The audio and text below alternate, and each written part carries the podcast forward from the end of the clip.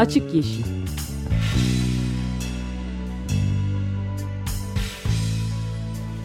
Hayatın, politikanın ve sokağın çevre ekoloji gündemi.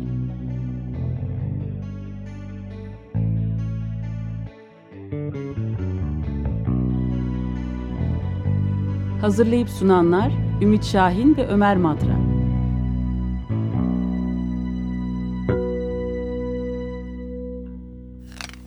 ...94.9 Açık Radyo'da Açık Yeşil başlıyor. Ben Ümit Şahin. Ben de Ömer Madra. Ee, evet, bugün geçen hafta yayınlanan çok e, önemli bir e, rapordan bahsedeceğiz öncelikle.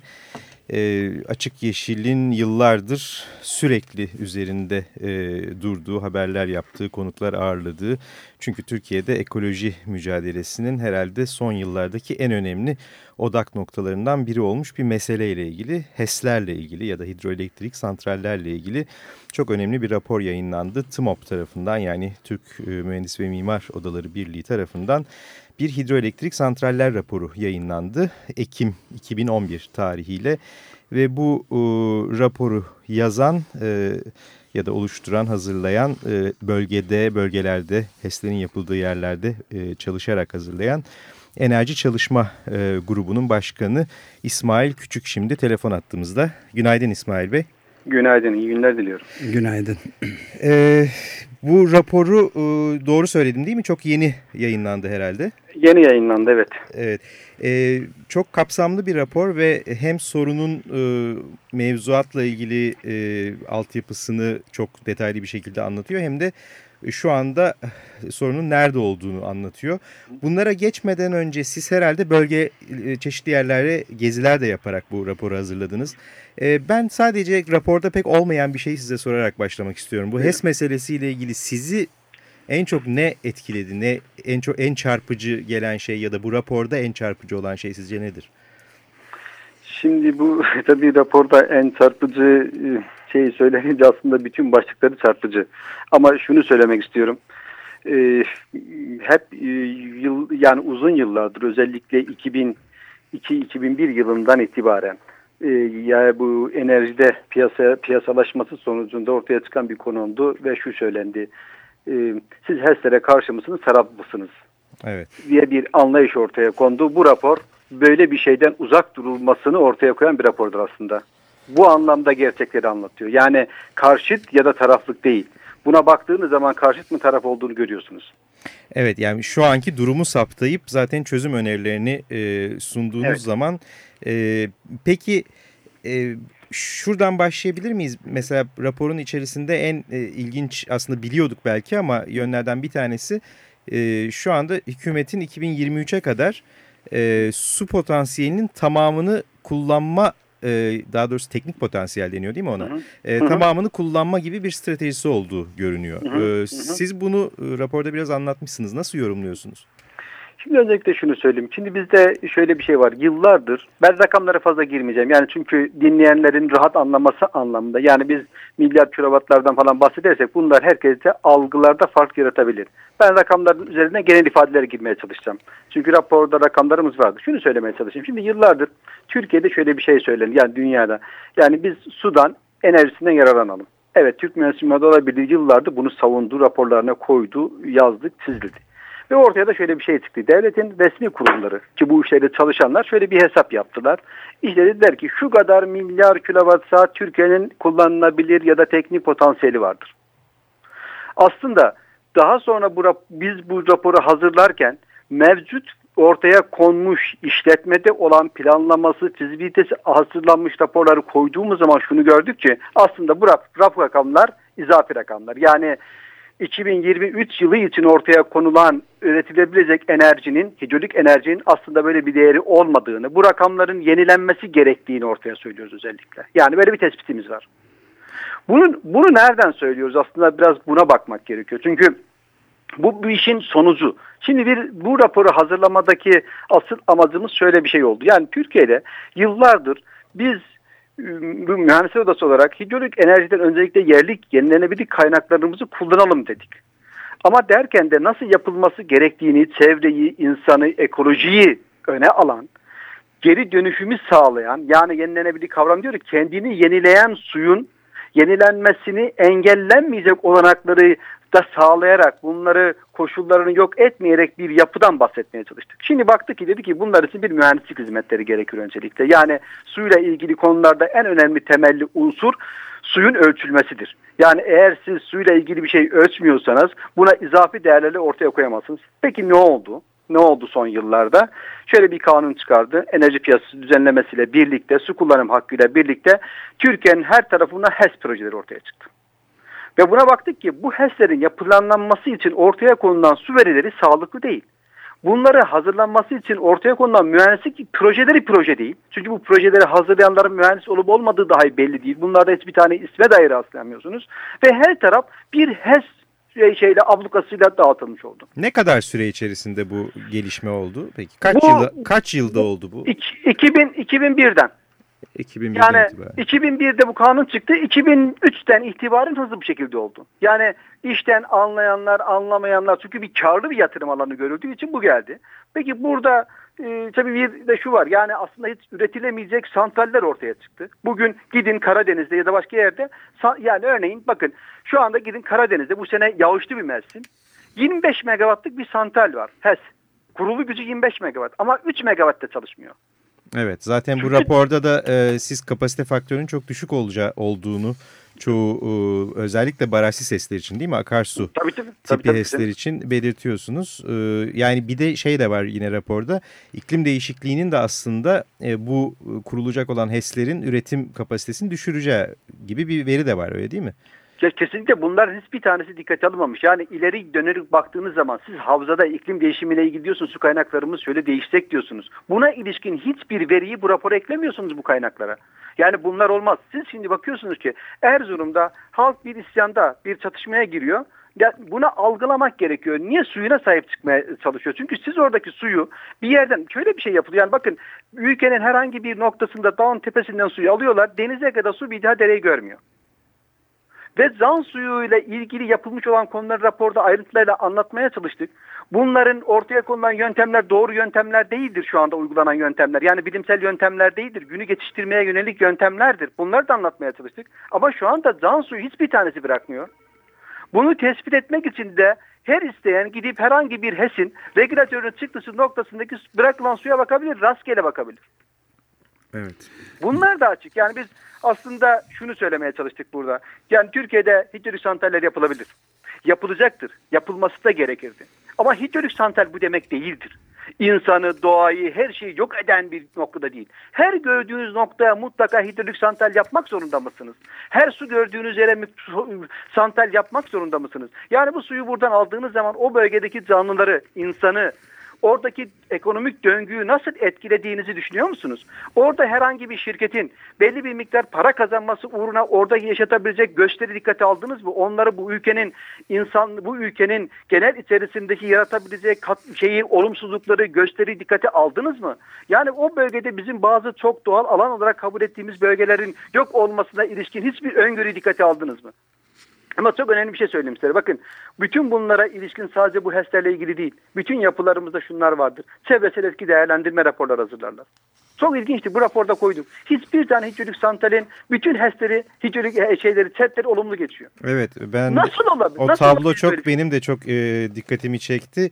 2243 ÇED raporundan e, 2211'i olumlu, 31'i olumsuz. Yani yüzde bir buçuk falan bir olumsuz var e, galiba yanlış hesaplamadıysam. O, o, pardon orada şöyle bir şey girmiyor. HES, onların bazılarının olumsuzluklarının ayrıntısı farklıdır. Ama HES'leri konuşalım burada. HES'lerde hiçbir tane yoktu. Öyle mi? HES'lerde, hidrolik santrallerde hiçbir tane yoktu. Bu bütün HES, bütün ÇED'ler için anladım. O, o tabii o bütün setler için ama bazı setlerde farklı şeyler vardı. Yani vazgeçilmiştir ondan. Hmm, ama yani, yani HES'lerde sıfır olumsuz öyle mi? HES'lerde hiçbir tane olumsuz bir tane görünür onun nedeni de raporda yazılıyor. Yani alternatif projedir o. Hiçbir tane hidrolik santralin raporu alt çim geçmiş. Şimdi bakıyorsunuz setlere ki hepsi birbirinin fotokopisi kopyası olarak yani bu bilgisayar teknoloji gelişti ya copy paste yapıp yapıştırıyorlar birbirlerine biz bunu yap. Ya bununla ilgili hiçbir şey yok. Yani şimdi bakın bir e, deprem oldu. 98 Türkiye bir depremle yaşadı. Bununla ilgili yapı yapmayla ilgili kentsel yapıyla ilgili bir standart geliştirdiler. Dediler ki zemini şu olacak, işte şu mühendisi çalıştıracaksın, projen şöyle onaylanacak. Su yapıları, su yapıları baktığın zaman bir su yapısı özellikle biriktirmeli yapılarda gövde göçtüğü zaman çok daha büyük insanların ölümüne neden olursunuz. Burada hiçbir mühendislik hatası yapmayacaksınız. Burada ölçümlerinizi doğru dürüst yapacaksınız. Şimdi bakıyorsunuz bir tane proje geliyor. Projenin üzerinde hiç kimsenin hazırladığına dair bir şey yok. Hiç mühendis olup olmadığı da belli değil. E bunun projeyi kim hazırladı? Ne oldu? Bunun gerçekliği nerede dediğiniz zaman böyle bir şey yok. Peki buna ilişkin bir çevresi etki değerlendirme raporu hazırlayacaksınız. Buna diyor ki efendim 25 megawattın üzerindesi tabi. Diyor ki onun için de diyor Çevre Bakanlığı şimdi Çevre ve Şehircilik Bakanlığı Çevre Yönetimi Genel Müdürlüğü bir standart koymuş. Diyor ki siz diyor şu vasıflarda bunlara e, hazırlayanlar olacak. Peki dönüyorsun. Peki raporun aslını hazırlayan, projeyi hazırlayan da bir esas arar, aramıyorsun da diğerinde niye arıyorsun? Yani bu chat işi sadece toplumsal baskılamayı kaldırmak altına oluyor. Tabi bunların chat toplantılarına baktığınız zaman yörede yapılan Tam bunlar tersi. bilgilendirme yani. adı altına yapılıyor. Aslında şöyle de bir şey var. Yani gittiğiniz herhangi bir bölgeye oradaki köylü Ahmet amca ya da Ayşe teyzeye bunu anlatmanıza o bir şey anlayamaz ki. Yani PowerPoint bilgisayar sunumlarıyla onlara renkli göstermelerle onlardan bir şey anlamaz. Aslında bu chat toplantılarının de mantığı da değiştirilmesi lazım. Tabii bunu değiştirmek istemez çünkü rakamlar ortada.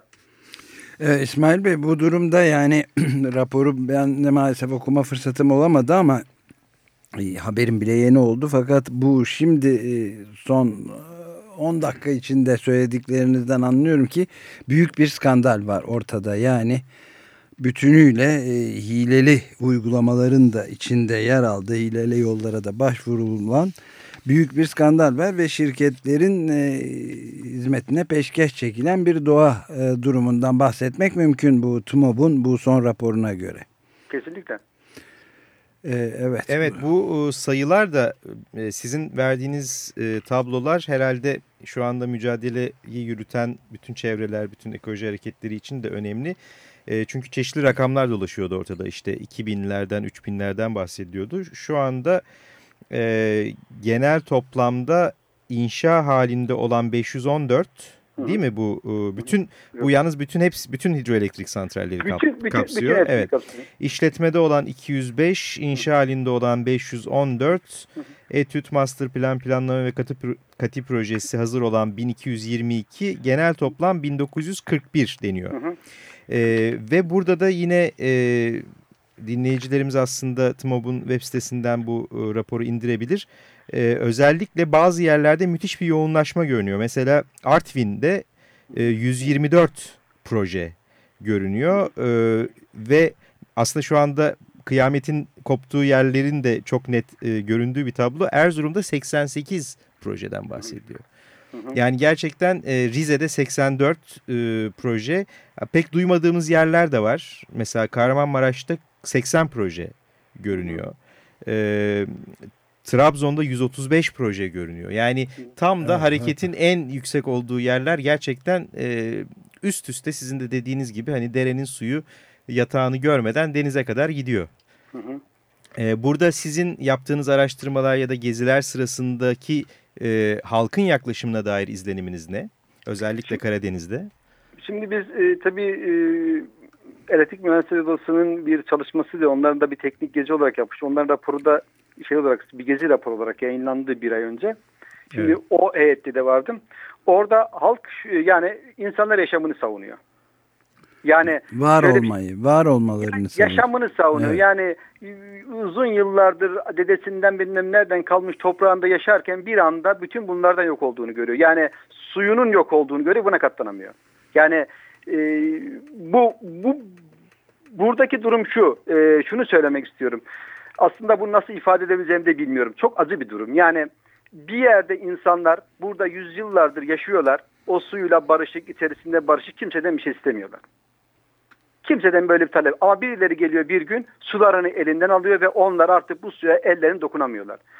Dokunamayacak duruma geliyorlar. Tabii bu tabii oradaki insanlar bunu kabul edemiyor. Ama şöyle bir şey söyleyeyim size. Bakın bir yargı süreci çalışıyor bu süreçte. Aslında burada bir haksızlık var. Yani bu insanlar mücadele ediyorlar ya.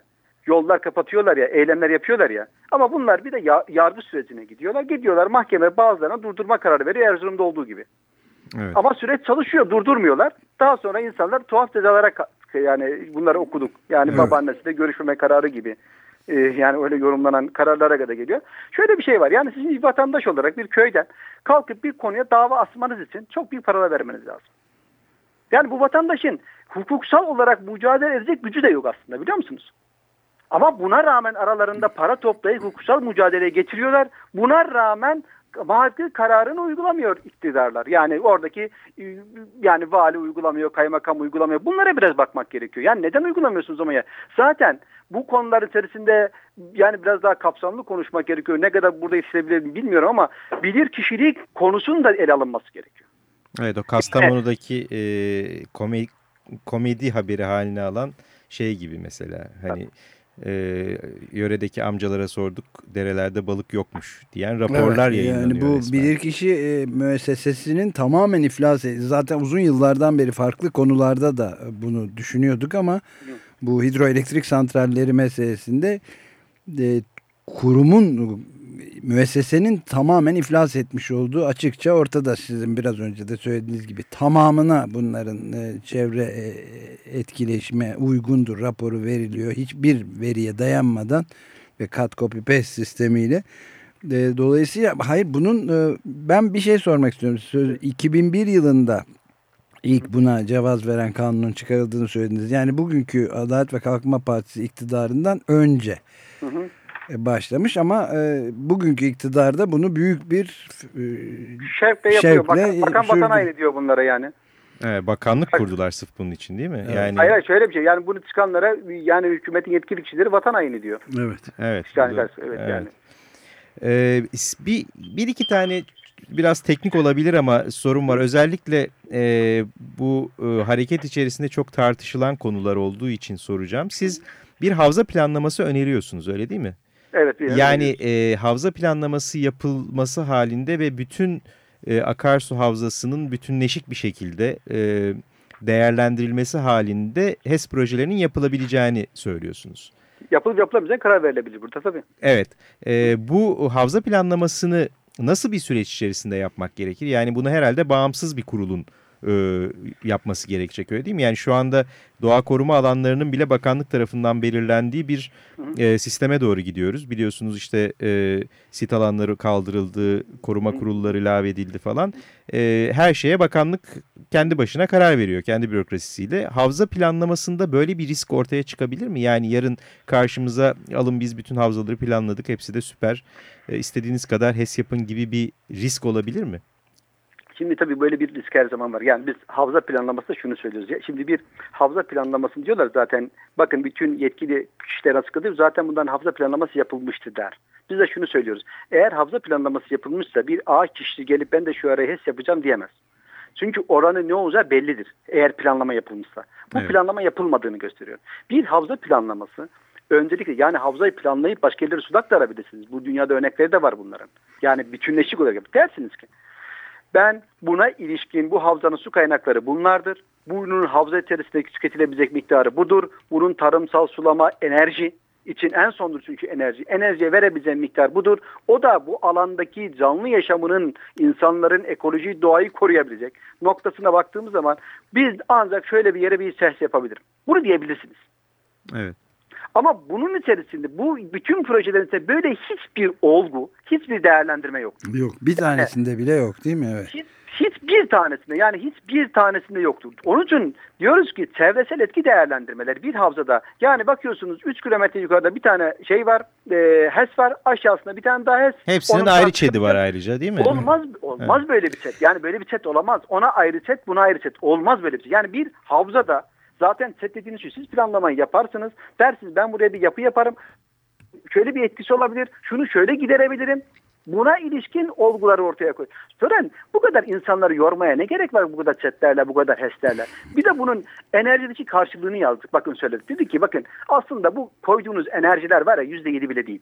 Türkiye'nin evet, Yüzde beş civarına denk geliyor maksimum diyor rapor. Evet. Bunun da bunlar da yani bu şeyleri e, bunların faktör şeyleri üretim faktörü bunu korumayacağı için bunu da üretemeyecekler. Yani siz bunu maksimumda bunu göreceksiniz. Peki siz gerçekten enerji tasarrufuna şey enerjideki kayıp kaçak oranlarını şeydeki Avrupa standartlarından bahsediyorsunuz ya. İndirin oraya iki tane Atatürk barajından daha fazla barajı yapmış gibi olursunuz.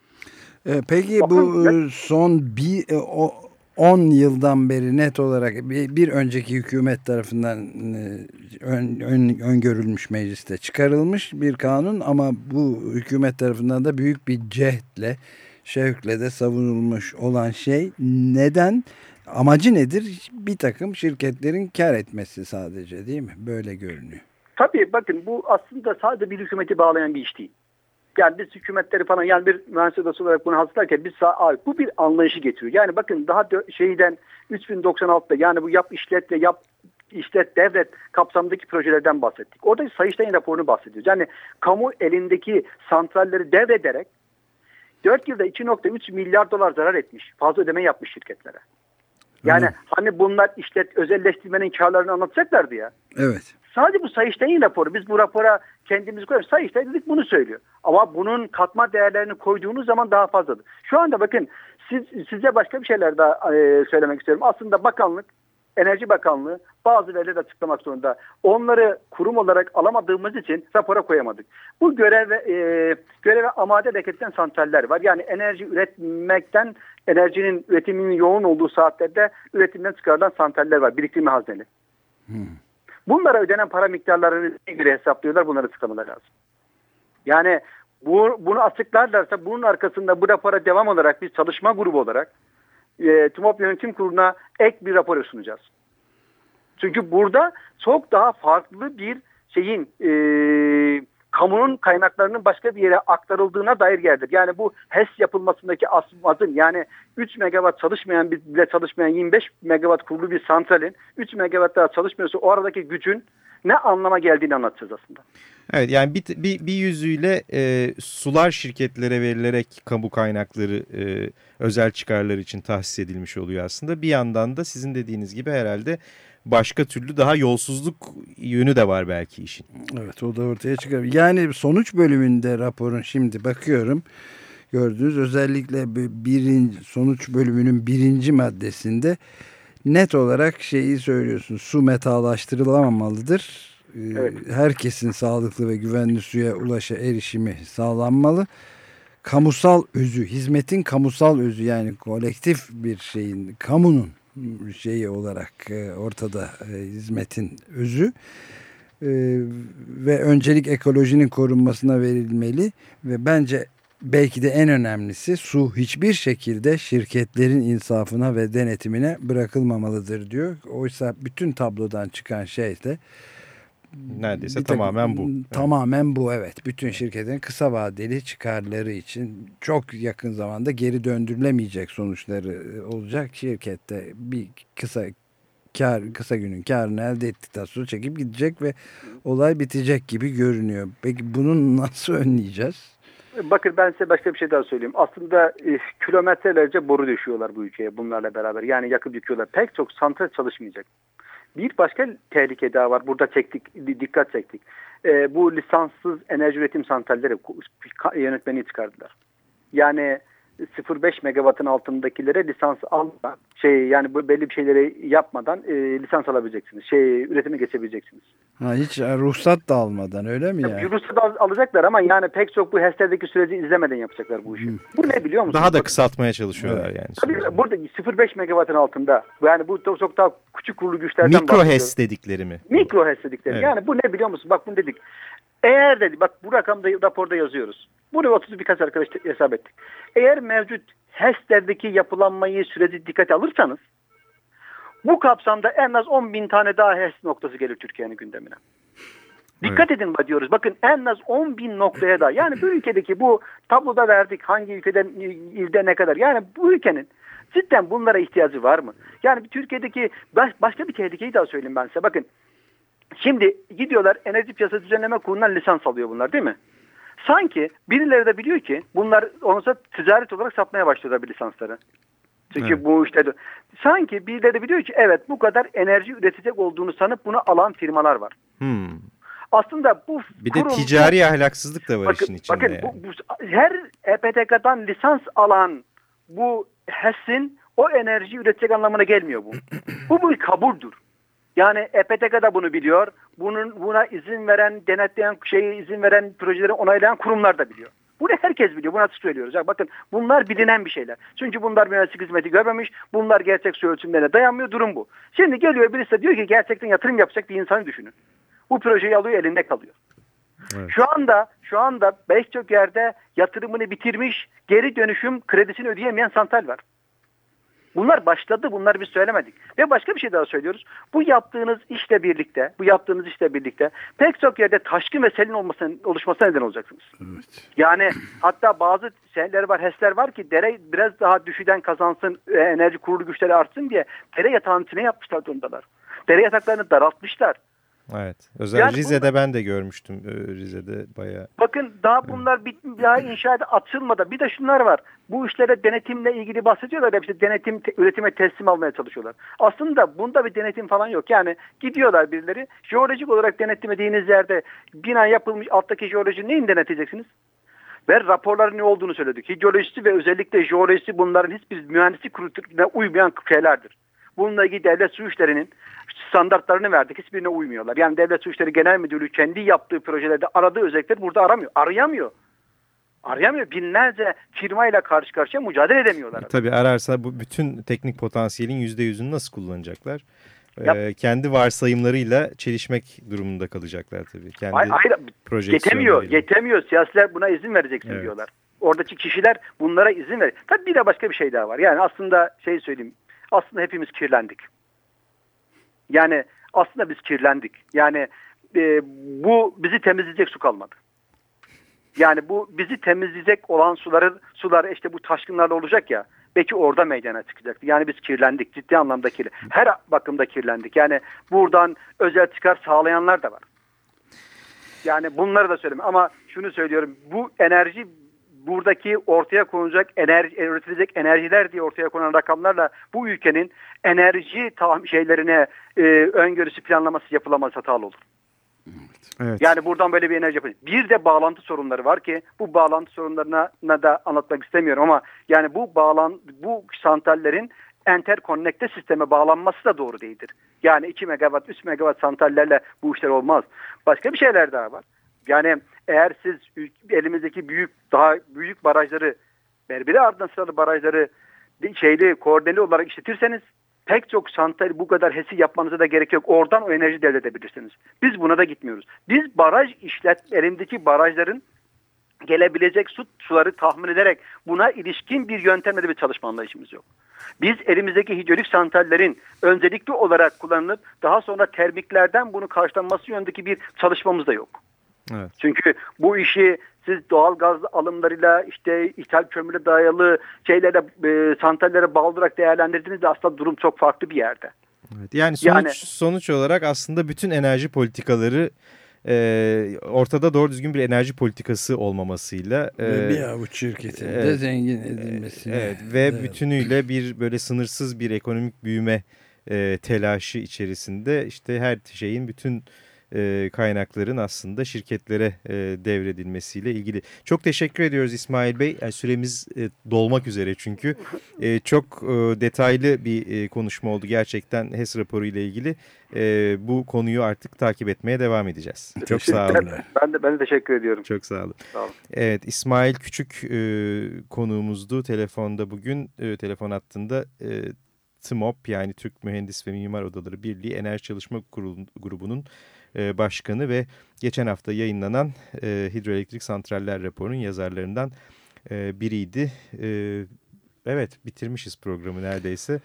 Evet yani buna zaten böyle bir bütünsel yaklaşımda diğer konuları belki eklemek evet. de anlamlı olmayabilir. Yalnız belki şeyi de söylemek lazım. Bununla ilgili çok boyutu çok geriye gidiyor. 10 yıllık derinlemesine bir hevesle böyle gidiliyor bu işin üzerine fakat gittikçe yükselen de çok e, ciddi bir mücadele potansiyeli var yerli halklardan. E, onlar da e, hayır getirmeyecek. Yani giderek şiddetlenerek bütün hukukun etrafından dönülme çabalarının karşısında insanların da yani eski, yaşama evet. alanlarını savunacaklarını tahmin etmek çok zor değil. Yani, yani. Bu, bu tamamen böyle enerji politikaları mücadelesini falan filan çok ötesinde gerçekten bir yaşam mücadelesi haline gelmiş durumda. Ve bunun nerelerde artacağını da bu rapordaki tabloya bakıp böyle tık tık oradan çıkarabiliriz. Çünkü gerçekten e, ne oldu da Erzurum birdenbire bu kadar gündeme geldi diye düşünenler olabilir. Tortum, İspir falan. Ama bir bakıyorsunuz e, en büyük projelerin olduğu yerlerden bir tanesi işte Çoruh Vadisi falan. Evet neyse programın sonuna geldik. E, HES meselesi de HES mücadelesi de bitmez. Açık evet. Yeşil de bitmez. Gelecek hafta görüşmek üzere. Hoşçakalın. Hoşçakalın.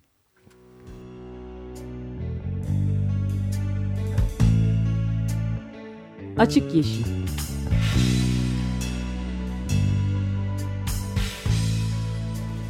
Hayatın, politikanın ve sokağın çevre ekoloji gündemi.